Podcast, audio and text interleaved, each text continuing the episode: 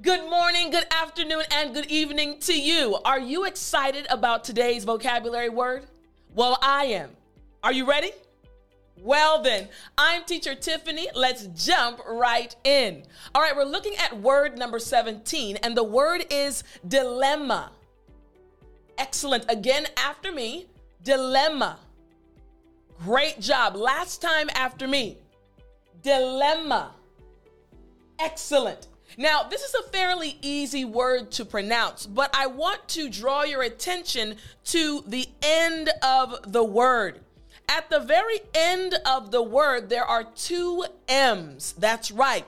And I want to make sure you pronounce the letter M properly. In order to pronounce the M or make the M sound, all you have to do is put your top lip together with your bottom lip.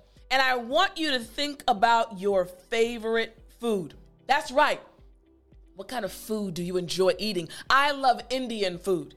Think about when you put that first bite in your mouth. Mmm. You got it. That's the exact sound. So again, after me, mmm.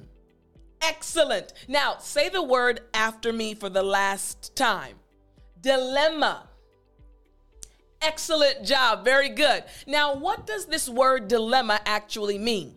A dilemma is a situation where one must choose between two difficult choices. Again, it's a situation where there are two difficult choices, but you have to make a decision. For example, I remember when I was actually going back to South Korea for another term serving as a missionary English teacher. And I remember I wanted to go to my previous institute, but the head office needed me to go to a different institute. Now, I desired my old school, but they were presenting to me a new school. I was in a difficult situation. It was a dilemma. Would I go to the old school or the new one? Now, I chose the new one and I was so happy. But again, I was experiencing a dilemma. Makes sense, right? So let me give you this example sentence. Here we go. He made an effort to resolve the dilemma. Again, he made an effort to resolve the dilemma. It makes sense, right?